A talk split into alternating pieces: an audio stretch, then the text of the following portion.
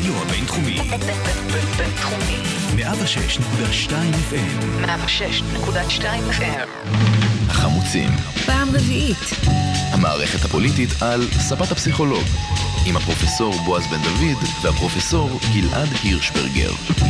אז שלום לכולם, אנחנו החמוצים, אנחנו בקטע השני שלנו, אם אתם שומעים אותנו עכשיו בפודקאסט, אז כל הכבוד לכם, תעשו לנו פולו החמוצים, אם אתם שומעים אותנו עכשיו בלייב 106.2 FM בכל יום ראשון בשעה 4, אז דעו לכם שהיה עוד קטע קודם שבו ניסינו קצת לעבור על מה שקורה עכשיו, חפשו אותו כאמור בפודקאסט, אז אני פרופסור בועז בן דוד, פסיכולוג קוגניטיבי, ואיתי כאן פרופסור גלעד הירשברגר. שלום בועז, שלום מאזינים. פרופס... אה, אה, פסיכולוג חברתי פוליטי, שנינו מבית הספר לפסיכולוגיה במרכז הבינתחומי הרצליה, מנסים להסתכל על מערכת הבחירות מזוויות פסיכולוגיות. והגענו עכשיו לקטע מתמשך שלנו של קורונה, הפעם הכתרת אותו כביבי נגד הקורונה. זה נשמע ממש כמו שם של ספר גיבורי על כזה, סופרמן נגד אה, האיש הירוק, אז אנחנו ביבי נגד הקורונה, כן. כן, קודם כל, קודם כל זה אומר שמול ביבי אין באמת אה, גורם אחד אה, שמאתגר אותו בצורה משמעותית. למרות שהוא יש... מאוד מנסה, הוא מאוד מנסה לצבוע, הוא מחפש מישהו שיגיד אנחנו הם, וקשה לו עכשיו. כן, אבל אין בעצם מפלגה אחת שבניגוד למערכות הבחירות האחרונות שהיו נכון. ב-2019 ו-2020, שבכל זאת כחול לבן היוותה איזשהו... קיבלה אה, מספר מנדטים נכון, מרשים. כן, אה, אז היום אין דבר כזה, והוא בעצם מתמודד עם המגפה הזאת. זאת אומרת שאם הוא יצליח להשתלט על הדברים, אם הוא יצליח להביא את ישראל למצב שבו אנחנו פותחים ראשונים לפני אה, אירופה, אה, שאנחנו, שהכלכלה צומחת, שאנשים חוזרים לעבודה וכולי, אז הוא יכול לגרוף דיבידנד מזה. תרשה לי עוד ובמידה, ובמידה ולא, אז להפך, אז כמובן שהוא, אה, אנחנו כבר רואים איזה שהם תהליכים פוליטיים שמצביעים על התהליך ההפוך, של מה קורה אם הקורונה היא זו שמנצחת. זהו, אז תרשה להיות כאן קצת קונספירטיבי, אה, אבל אני מרגיש שביבי ערב הבחירות ידאג שלא יהיה סגר וייתן לכולנו הרגשה אפשר לצאת החוצה בשביל שנרגיש טוב לפני הבחירות. אה, גם אם... יש אה, גבול ליכולת הזאת, יש גבול ליכולת הזאת. זאת אומרת, אין ספק שתהיה כלכלת בחירות, ואין ספק שיהיו מענקים, ואין ספק שאיפה שרק אפשר יהיה לפתוח, אז הוא יפתח. זהו, אבל אני תראה, חושב אבל שיפתחו בכיף. קורה, תראה מה קורה היום. כן. תראה מה קורה המצב היום. הוא נורא היום. היום זו דוגמה מצוינת ל- אה, לאיך שביבי נמצא בין הפטיש לסדן מבחינת הקורונה. תסביר. מצד אחד, יש השתוללות מוחלטת של החרדים בלוויה הזאת שהייתה היום. אני חייב נכון? כאן לעצור. כמה? ולהגיד 20 משהו. אלף, 20 אלף אנשים? 20 אלף אנשים שעשיתי קלוז-אפ על התמונות שלהם, לא ראיתי אפילו אחד עם אה, מסכה. אני חייב להגיד כאן משהו, לא, רגע, זה רגע, זה- זה רגע, לא אז יאומן. יש כן. כאן באמת מצד אחד משהו שמחייב אה, תגובה, אבל הוא לא יכול להגיב. כי הם השותפים הקואליציוניים שלו, הוא לא יכול בלעדיהם, אסור לו להגיד מילה אחת נגד החרדים. אבל הם גם דופקים לו את כל העסק, בגלל שאם יהיה גל של הדבקות עכשיו בעקבות ההתנהגות הזאת, אז הוא, הוא ישלם את המחיר האלק, האלקטורלי. מה ביבי הולך לעשות מול העניין הזה? איך הוא הולך מצד אחד לנסות למגר את הקורונה, ומצד שני לא להתעמת עם הדתיים. תראה, גם הוויזואלי, המחזה כאן הוא מאוד משמעותי. אני חייב להגיד לך, הייתי היום באמצע פגישת זום, וקפץ לי איזו הודעה, אז פתחתי, נכנסתי והסתכלתי על התמונות, אמרתי, חברים, חייבים לעצור את הפגישה, אני חייב להסתכל על זה, זה לא יכול להיות, זה לא אמיתי. ירדתי תמונה-תמונה, והמחזה הזה הוא פשוט לא יאומן.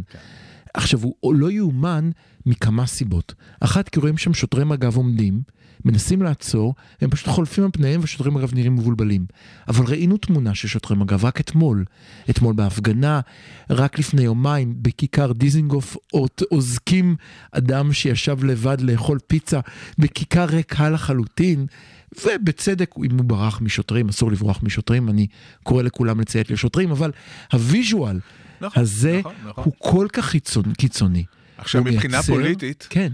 מי עכשיו גוזר את הקופון על ה visual הזה? בלי שהוא זז אפילו. מי? קוראים לזה לפיד. לא, אני אתה טועה? כן, אתה די. טועה. מי, ש, מי שמתחיל אותי. לזוז בסקרים בעקבות ה visual הזה זה ליברמן. בגלל שהיחידי, ליברמן? כן, היחידי כרגע שיוצא למתקפה מאוד ברורה נגד החרדים, שמתבטא ב, בעניין הזה, שמציג את עצמו כמי שיעשה סדר בעניין הזה, הוא בעיקר, בעיקר ליברמן. אחריו אחריו זה דווקא שר, השני אחריו שמתבטא ששר מאה בעניין אחוז הזה. ילך עם החרדים ולא מתבייש בזה נכון, בכלל. אבל עדיין עצם זה שהוא מתבטא בעניין הזה ואומר, לא יכול להיות שתהיה אכיפה דיפרנציאלית, לא יכול להיות שיהיה חוק אחד לקבוצה אחת של אנשים וחוק אחר לקבוצה אחרת, זה בהחלט דברים שאנחנו שומעים שהוא אומר היום, ודווקא לפיד שותק.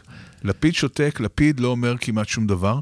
עוד קבוצה הוא עוד לא התחיל שאומרת... את הקמפיין בכלל, זה נראה כאילו לפיד מנמנם. לפיד קצת מנמנם, הוא כרגע אה, כן יושב בצורה. הוא כן יושב טוב מבחינת המנדטים שלו, אולי הוא קצת אה, נמצא בשאננות בגלל זה, אבל כרגע יש כאן תזוזה מאוד משמעותית בגלל החרדים.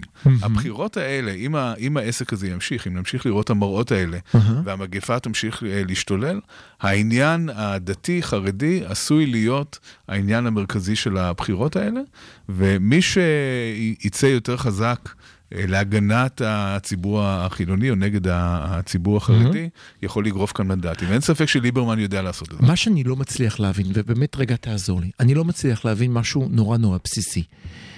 הרי זה לא חדש, זה לא הפתעה. לא הופתעו שתהיה הלוויה היום. זה לא הייתה הלוויה שבאה לה, ידעו איפה, ידעו מתי, ידעו שעה. ידעו כל אנשי אה, משרד ראש הממשלה מה תהיה התמונה. התשובה ידעה המשטרה ברורה. מה קורה, המשטרה ידעה.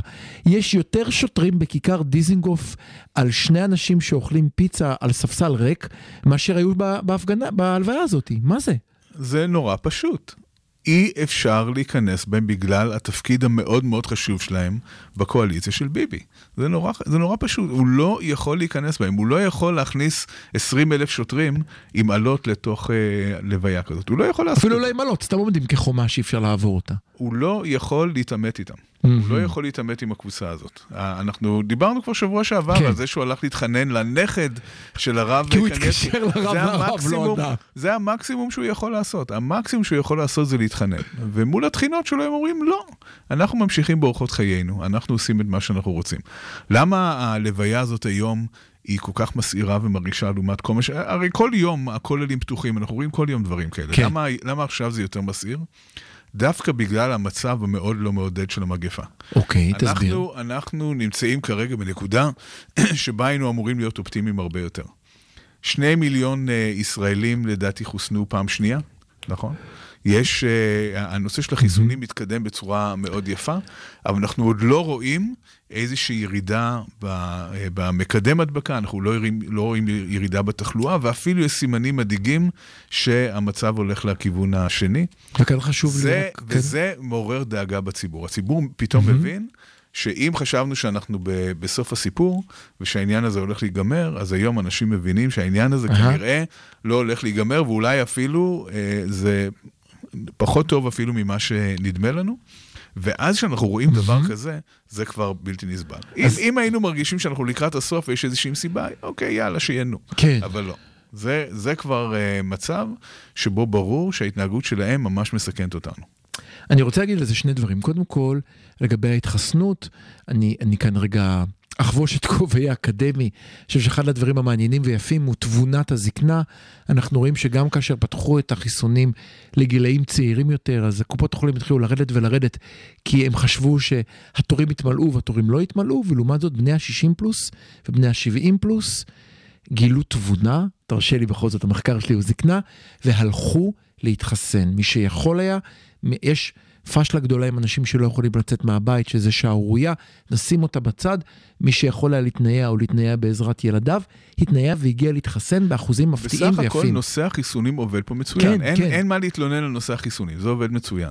אבל יש פתאום כל מיני שינויים במגפה, הווריאנט הזה, הווריאנט ההוא, שגורמים לזה שאנחנו לא רואים את אה, הירידה בתחלואה שקיווינו לראות, וזה הופך להיות סיפור פוליטי. אני- לכן, לכן שוב אני חוזר על ביבי מול המגפה. אני, אני רוצה להוסיף עוד משהו. תראה, יש כאן עוד נקודה אחת שאתה העלית שהיא משמעותית. ולכן אני לא חושב כמוך, ואני חושב שביבי כן יפתח בצורה, סליחה שאני אומר את זה, אפילו חסרת אחריות ערב בחירות. כי ההרגשה הזאתי, שכבר, שכבר יצאנו, והיה שהשתחררנו מהצבא, יצאנו כבר, נסענו לחו"ל, ואז החזירו אותנו בצו 8 למלחמה. וזה הסגר השלישי הזה המתהדק, ואין לו סוף. ואומרים לך זה ייגמר וזה לא נגמר וזה לא נגמר וזה לא נגמר, היא הרגשה של ייאוש שלא גורמת לאנשים לצאת לקלפי להצביע מחל בשמחה. זאת בעיה. כן, אבל הכל שוב תלוי במצב התחלואה. אי אפשר יהיה כאן לעבוד על אנשים. אם, אם מצב התחלואה ימשיך להיות כמו שהוא כרגע, אז זה לא יעזור אם הוא יגיד, אוקיי, בוא נפתח הכל וכולם יכולים לצאת החוצה. הציבור כבר מפחד. חלקים גדולים מהציבור לא יצאו ולא ירצו ללכת למקומות ציבוריים, בגלל שהם מבינים שהמצב הוא, הוא לא טוב. אז, אז אני- יכול להיות שיהיו כל מיני צעדים כאלה, אני אני לא יודע מה. תהיה, אני לא יודע מה תהיה ההשפעה אוקיי. שלהם. ברשותך, אני רוצה לדבר על צד אחר של המשוואה הזאת. קדימה. אנחנו כל הזמן מדברים בתור חילונים, אני רוצה שנדבר קצת על הפסיכולוגיה של הציבור החרדי שנמצא באמצע העניין הזה. שהולך להלוויה של רב שנפטר בגלל שהולך- קורונה, זאת אומרת, זאת אומרת, בואו ננסה להבין, שנפטר מקורונה. כן, בואו ננסה להבין את הציבור הזה שהולך ללוויה אה, של עשרות אלפי אנשים מסביב.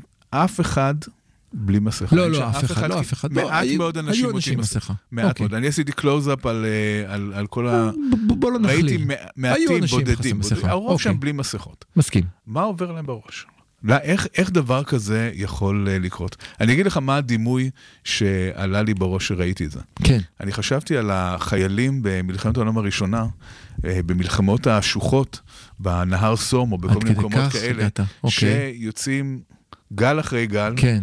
לאש של מכונות ירייה, כן. עוצרים אותם, כן, כל גל נקצר בעצם, והגל הבא אחריו אני חושב יוצא. שאתה קצת מגזים, אבל אוקיי. אני, בכוונה בוחר בדימוי שהוא חריף בשביל אה, להתמקד באיזושהי נקודה פסיכולוגית מסוימת. לך על זה. מה גורם לאנשים לעשות מעשה שברור להם שהוא מזיק להם, כן? אה, מה- גורם לחיילים האלה לרוץ לתוך האש כי כשהם זה כבר לא- ראו, כי זה לא אש. כשהם כבר ראו מה קורה? לא, כי זה לא אש, זה לא מיידי. זה זה לא... לא, זה לא משנה שזה לא מיידי. הם זה מבינים, כן משנה. הם, לא, הם מבינים שיש כאן סכנת חיים. הם מבינים שיש סכנת חיים.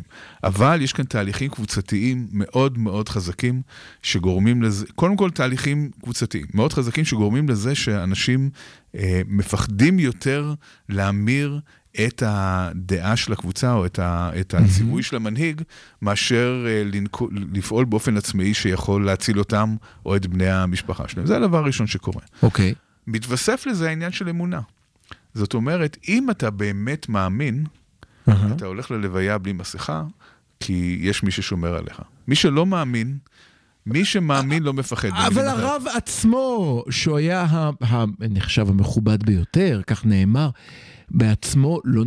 עליו אלוהים לא שמר, מדוע שעליי הכופר הקטן הצעיר שנמצא שם, אם עליו שלכבודו אני יוצא להלוויה. קודם כל, קודם כל אה, נסתרות אה, דרכי השם, אוקיי. אה, זה דבר ראשון, ודבר שני, יש עוד כמה תהליכים שמעניינים שקורים במציאות כזאת. תהליך נוסף נקרא pluralistic ignorance, או בורות אה, פלורליסטית. תסביר מה הכוונה. אוקיי. הכוונה היא שהרבה פעמים בקבוצות ישנן התנהגויות שהן מאוד uh, קיצוניות, ונובעות מזה שכל אחד באופן נפרד, בטוח שכולם מסכימים עם ההתנהגות, אבל כששואלים אחד-אחד, מסתבר שהרוב לא מתנהג...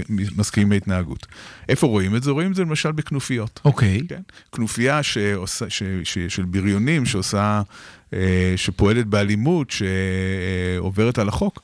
כששואלים כל אחד מחברי הכנופיה, אז שומעים הסתייגויות לגבי ההתנהגות של הכנופיה, אבל כל אחד מהם בטוח שהוא היחידי שמסתייג, שכל השאר מסכימים. גם כאן אנחנו יודעים בפירוש מסקרים שנעשים בקרב החרדים, אנחנו יודעים שרמת החרדה שלהם מהמחלה היא גבוהה. איך אפשר לא שלא? לא- אנחנו באחוז לא אחד שהם ממאה לא- בני 60 פלוס. זה לא שהם לא מפחדים, הם מאוד מפחדים. זהו. הם מאוד מפחדים, אבל כל אחד מפחד להגיד שהוא מפחד. וכל אחד בטוח שרק הוא הכופר היחידי שלא באמת אה, שם מבטחו בשם ומוכן ללכת אה, בלי חשש ללוויה הזאת.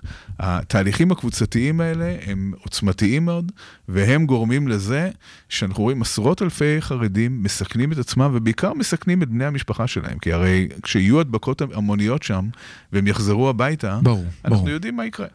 ברור. אני, אני, אני, זורם איתך, אני לא מומחה לנושא הזה, אבל אני חושב שיש כאן, אה, יש כאן איזשהו חוסר תואמות שחסר, שקשה לי איתו, שזה, אה, אתה הולך הביתה, ואם אתה גר ביישוב, בקהילה חרדית, אין מטר שאתה לא רואה בו מודעת אבל.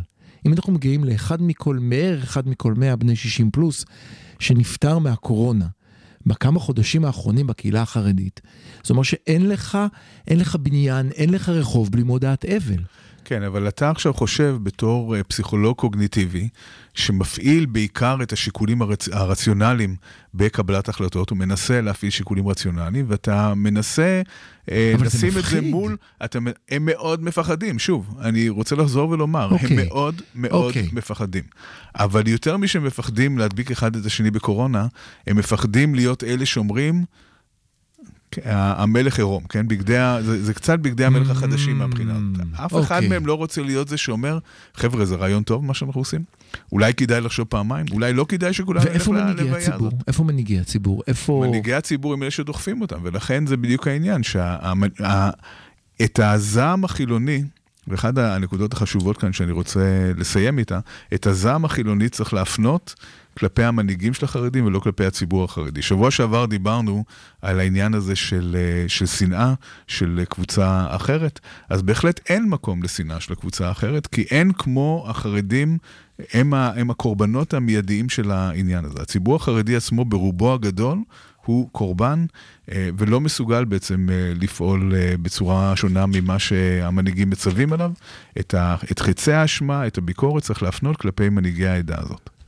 טוב, אני, אני רוצה להוסיף עוד שני דברים קצרים. אחד, אני מסכים איתך שצריך להפנות את הביקורת כלפי המנהיגים, אבל אני לא חושב שהציבור החרדי הוא... אה, יותר מזה, אני אטען משהו שקצת יעצבן אותך. אני חושב שלהגיד שאין לה. אין לציבור החרדי אחריות, זה להתייחס אליהם בצורה מזלזלת. אני חושב שאנשים לא, מעל גיל 18, לא, לא, לא, לא, לא. לאנשים מעל גיל 18 יש אחריות. יש להם אחריות, אבל אי אפשר לחשוב בצורה אינדיבידואלית על ציבור קולקטיבי כזה. אז אל ה- תיתן להם ה- זכות בחירה. אם אדם יש לו זכות בחירה, אם אדם יכול לקבל, יכול להישפט בבית משפט, כי הוא אחראי אגב, למעשיו, אז הוא אחראי כאן- למעשיו. אתה פותח כאן אה, פתח לבאמת אה, דיון מאוד, מאוד מעניין לגבי הנושא של אה, בחירה בקרב אה, קבוצה כזאת, כמו החרדים. אלה הם אנשים לא מצ- למעשם. הם הרי לא מצביעים בתור אינדיבידואלים, הם מצביעים כקולקטיב. גם אני לא מצביע בתור אינדיבידואל, כל השכונה שלי לא מצביעה. לאותם שלוש מפלגות. נו, אז מה? זה גם, זה בהחלט מעלה את השאלה הזאת. אני- אני אני מסכים אני לגמרי. לא פותר נו? מאחריות, אני לא פותר מאחריות, אני רק מסביר את הלחצים הקבוצתיים והחברתיים שפועלים על האנשים האלה, שגורמים גורמים להם לקבל החלטות מסוימות. זה לא אומר שאלה החלטות שהם חייבים לקבל, או שהם לא יכולים לקבל החלטה אחרת, אבל מאוד מאוד קשה להיות זה שמתנגד. להיות זה ששוחה נגד, אה, תרתי משמע נגד הנחיל אה, אדם הזה שהולך ללוויות, מאוד קשה להיות זה שהולך נגד. אני, אוקיי, אז אני, אני, הסתייגותי נרשמה לפחות, נראה מה תחשוב על זה שבוע הבא. הנקודה האחרונה שאני הייתי רוצה שתתייחס אליה ממש בדקה, היא נקודה שאתה דיברת עליה הרבה פעמים ואני רוצה שנעלה אותה שוב, שהיא בעיניי נורא משמעותית. אני חושב שהקורונה שונה מאש הקרב. כשאתה רץ קדימה, אתה רואה את הכדורים מולך. אני חושב שהקורונה, גם העובדה שאם אחרי ההדבקה יש כמה שבועות עד ש... או שבוע או יומיים או שעה, לא משנה, יש זמן עד שזה קורה. וזה לא תמיד קורה, זה קצת רולטה רוסית. וגם מי שמת, מת במחשכים, אפילו, סליחה על הביטוי, ואני אצטט את uh, פניה עוז, גוסס במחשכים. כי כל התהליך עד המוות, ואנשי הרפואה אומרים לי שזה נהיה יום פתאום, שהם לא מאמינים למה שקורה מולם, מהזוועה, את הכל הם עוברים לבד, כי אסור שיהיה איתם מישהו לידם. והסיפורים מוחשכים, ואנחנו לא רואים אותם בחדשות, אנחנו לא פותחים כל יום טלוויזיה עם בחור בן ה-20 שהיום מת מקורונה, אוקיי, הבנתי, כולנו גילנים ונגד בני ה-90, אבל גם בני 20 מתים מקורונה. אני חושב שיש כאן משהו מאוד בסיסי של הקורונה גורמת למוות מרחוק, והוא מאפשר לנו להמשיך להתנהג. כן, אז יש הרבה מה לומר על העניין הזה. אה, קודם כל, כמו שאתה אומר, זה בהחלט לא מיידי. הדימוי הזה של החיילים שרצים אה, מחוץ לשוחות, אה, הוא נכון עד מידה מאוד מסוימת, אבל ברור שזה זה לא דימוי מדויק, בגלל שבקורונה באמת התהליך הוא הרבה יותר ארוך. יש לנו נטייה לא לתפוס. ולהכחיש איומים שהם רחוקים יותר, שהם רחוקים מבחינת הזמן הפסיכולוגי וגם הזמן האמיתי. זאת אומרת, שלוקח לאיום זמן להתממש. כאן אבל כן למדנו משהו עם הזמן. זאת אומרת, אם היינו עכשיו במרץ 2019, והיית אומר את זה, הייתי אומר, נכון, אנשים בכלל לא מבינים, כאילו, מה הולך להיות. אבל בציבור החרדי במיוחד כן מבינים. בגלל שכמו שאמרנו קודם, אחד מתוך אה, כל 100 אה, חרדים מעל גיל 60 זה לא. נפטר מקורונה, זה, זה מספר uh, מטורף, כן? אפילו אם זה פחות מ... אם זה יותר מאחד ממאה, זה, זה עדיין? מספר, זה עדיין מספר שהוא מאוד גבוה, אנשים מבינים כבר מה קורה. אבל הקורונה באיזשהו מקום הפכה את המוות עבור אלה שלא מתים להרבה יותר נוח. אנשים, ש. אנשים שמתים, מתים כמו שאתה אומר, במחלקות טיפול נמרץ אה, רחוקות, מאחורי אה, ניילונים ו... אפילו לא צריך לבוא לשבעה, אפילו את זה חסכו לנו. כן, זאת אומרת, אנחנו בניגוד לסוגים אה, אחרים של מוות, שאנחנו רואים את האדם גוסס בבית, שאנחנו רואים איך האדם הולך ומתכלה לנגד עינינו, אנחנו לא רואים את זה עם הקורונה, ומה שרחוק מהעין הוא אולי קצת יותר רחוק מהלב, וזה עושה את זה הרבה יותר נוח והרבה יותר קל אה, להכחשה. ובאמת אנחנו נמצאים במצב שבו, אני לא רוצה להתייחס למספר הזה של 4,000 ומשהו בגלל שהוא מטעה, אבל דבר כן. אחד מאוד ברור, שבחודשים האחרונים יש תמותה עודפת של בערך 20% ביחס לשנים קודמות. זה המון, 20% תמותה עודפת זה המון. ואנחנו, ואנחנו אוי, כן. לא אה, עושים מספיק עניין מהתמותה העודפת הזאת. אנחנו איכשהו ממש- ממשיכים בשגרה. ומספרים לעצמנו כל מיני סיפורים על אה, למה זה לא אני ואיך זה לא קורה. כן. אז אנחנו כאן נעצור, אה, אנחנו אה, בחלק הבא אנחנו נעבור לנושאים קצת פחות משעשעים וננסה להתייחס קצת לעולם ותגובה ליום השואה הבינלאומי. אנחנו רק קוראים לכם בסוף הקטע הזה לעטות מסכות וללכת להתחסן, לשמור על ריחוק, כי הקורונה היא אמיתית.